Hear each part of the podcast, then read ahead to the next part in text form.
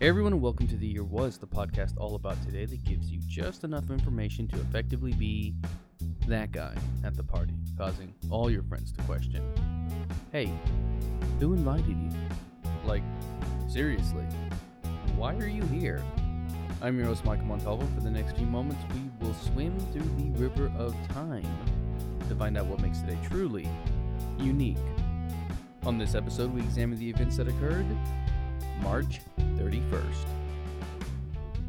When I was in high school, I took an economics class, or at least I think it was economics. I don't really remember. Honestly, it's not important to the story. One day in class, a friend of mine turned to me and leaned in so that she could tell me a tale of woe and misery. Calling me close and leaning forward, she asked me if I knew why she was sad. Curiosity growing and getting the better of me, I asked what. She replied it wasn't the state of the world, it wasn't politics or the impending graduation. It wasn't the worry about the future, about college or beyond. She wasn't sad about losing friends or poor grades or any number of things that teenagers on the brink of change would worry about. She looked me in the eyes and said that deep down she was sad that she would never be a Tejano superstar like Selena. It's something I think about from time to time. Selena Quintanilla is a larger than life figure where I'm from, or rather, where I grew up. I remember being in a car when I heard of her death, and it's odd that I remember in such detail the time of day, the place, and the emotions of the people around me. When her final album was released after her death, I can remember going with my mother to the store and buying a CD of it. I'm sure we wore the disc out. And so it's funny to me that with all of these memories of her, I don't actually know all that much about what happened. Outside of the Netflix series and the film starring Jennifer Lopez, I know very little about the Queen of Tejano. And so, with that in mind, let's take a look.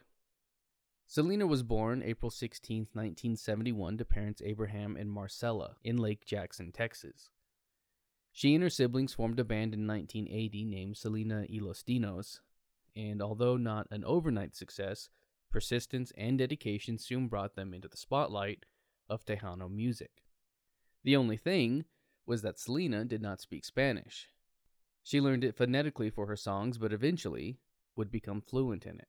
Because of living a life on the road, Selena graduated from the American School of Correspondence at 17 and enrolled in Pacific Western University.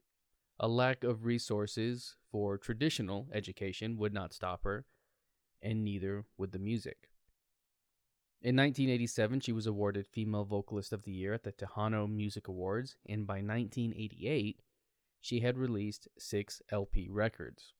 This brings us to 1989 when she released her debut album, Selena. She became a spokesperson for Coca Cola and sang jingles composed by her brother and future husband, Chris Perez. The two would elope April 2nd, 1992. And by 1994, she started her own clothing line, opened two boutiques, and released a fourth album.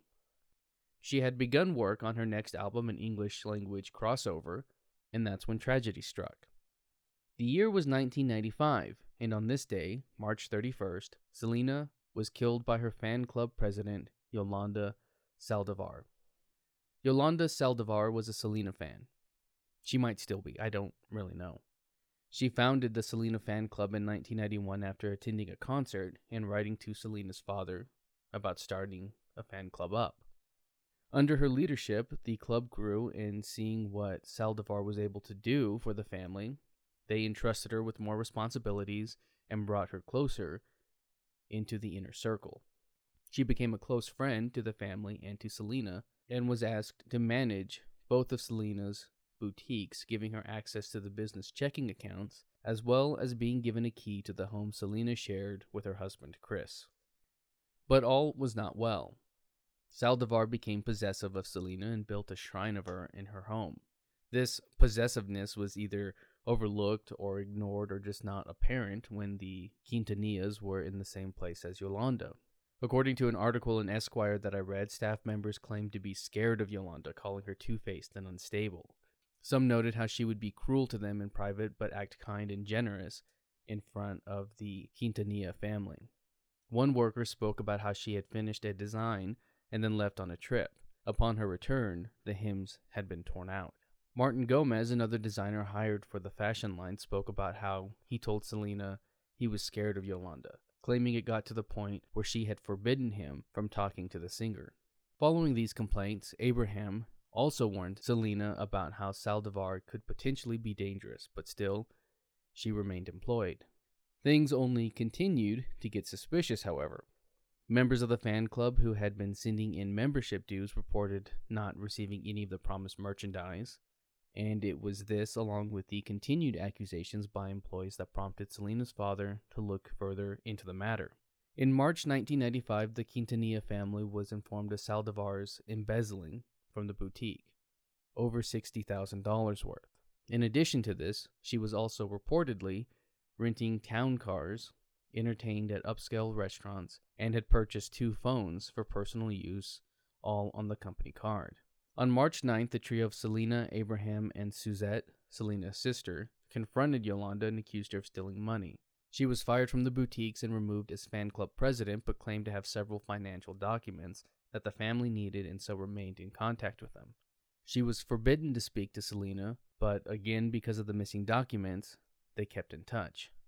The story differs a little bit right here because in some cases it says that she was fired on the spot, while other instances claim that on March 25th, Selena told Suzette that she was planning on firing Saldivar soon. So I'm not sure which one is exactly true. On March 30th, Saldivar called Selena to come to the Days Inn in Corpus Christi for the documents, alone. Instead, she arrived with her husband Chris, was not given any documents, and left only to return the following morning, this time alone, demanding that the documents be produced. Some reports say that the documents were handed over, and others say they were not. As Selena left, Saldivar pulled a gun and shot the singer in the back. She began to run, with Saldivar chasing her, screaming at her. Selena made it to the lobby, managed to tell what had happened, and then collapsed. She was taken to the hospital, but it was discovered that the bullet had hit an artery and she bled to death. Yolanda Saldivar stayed at the scene and locked herself in her truck. There was a standoff with police, but she was eventually arrested. The lead negotiator, Larry Rucker Young, would later say Yolanda didn't ask for anything. What she wanted, really, was to hear what was going on with Selena, her condition. She wanted someone to hear her story, that they were best friends, that she loved Selena, she admires Selena, she would do anything for her. In July, Selena's final album was released, and in October, Yolanda was sentenced to life in prison. She had pled not guilty and has maintained it was all an accidental shooting, but eyewitnesses claim it to be an intentional act. She is eligible for parole in 2025. Despite her death, the legacy of Selena lives on. In 2016, a makeup line named after the singer was introduced from MAC or MAC. I don't know. I don't do a lot with makeup, which was made with the support of her family. In 2017, Selena was awarded a star on Hollywood's Walk of Fame. And then, of course, there is the movie and the Netflix series. April 16th, Selena's birthday, is an unofficial holiday in Texas after being declared Selena Day in 1995 by then Governor and former President George W. Bush. That's going to do it for us today. If you like this podcast and want to hear more, give us a rate and a review. That helps us out and helps steer this in a direction that is hopefully good for all. If you're watching this on YouTube, you can find the Year Was audio version on your podcast app of choice. You can find me on social media and at YouTube at the Apple Cider Club. And as always, I want to thank the Tim Kreitz Band for our musical theme. And thank you for listening. We'll see you next time.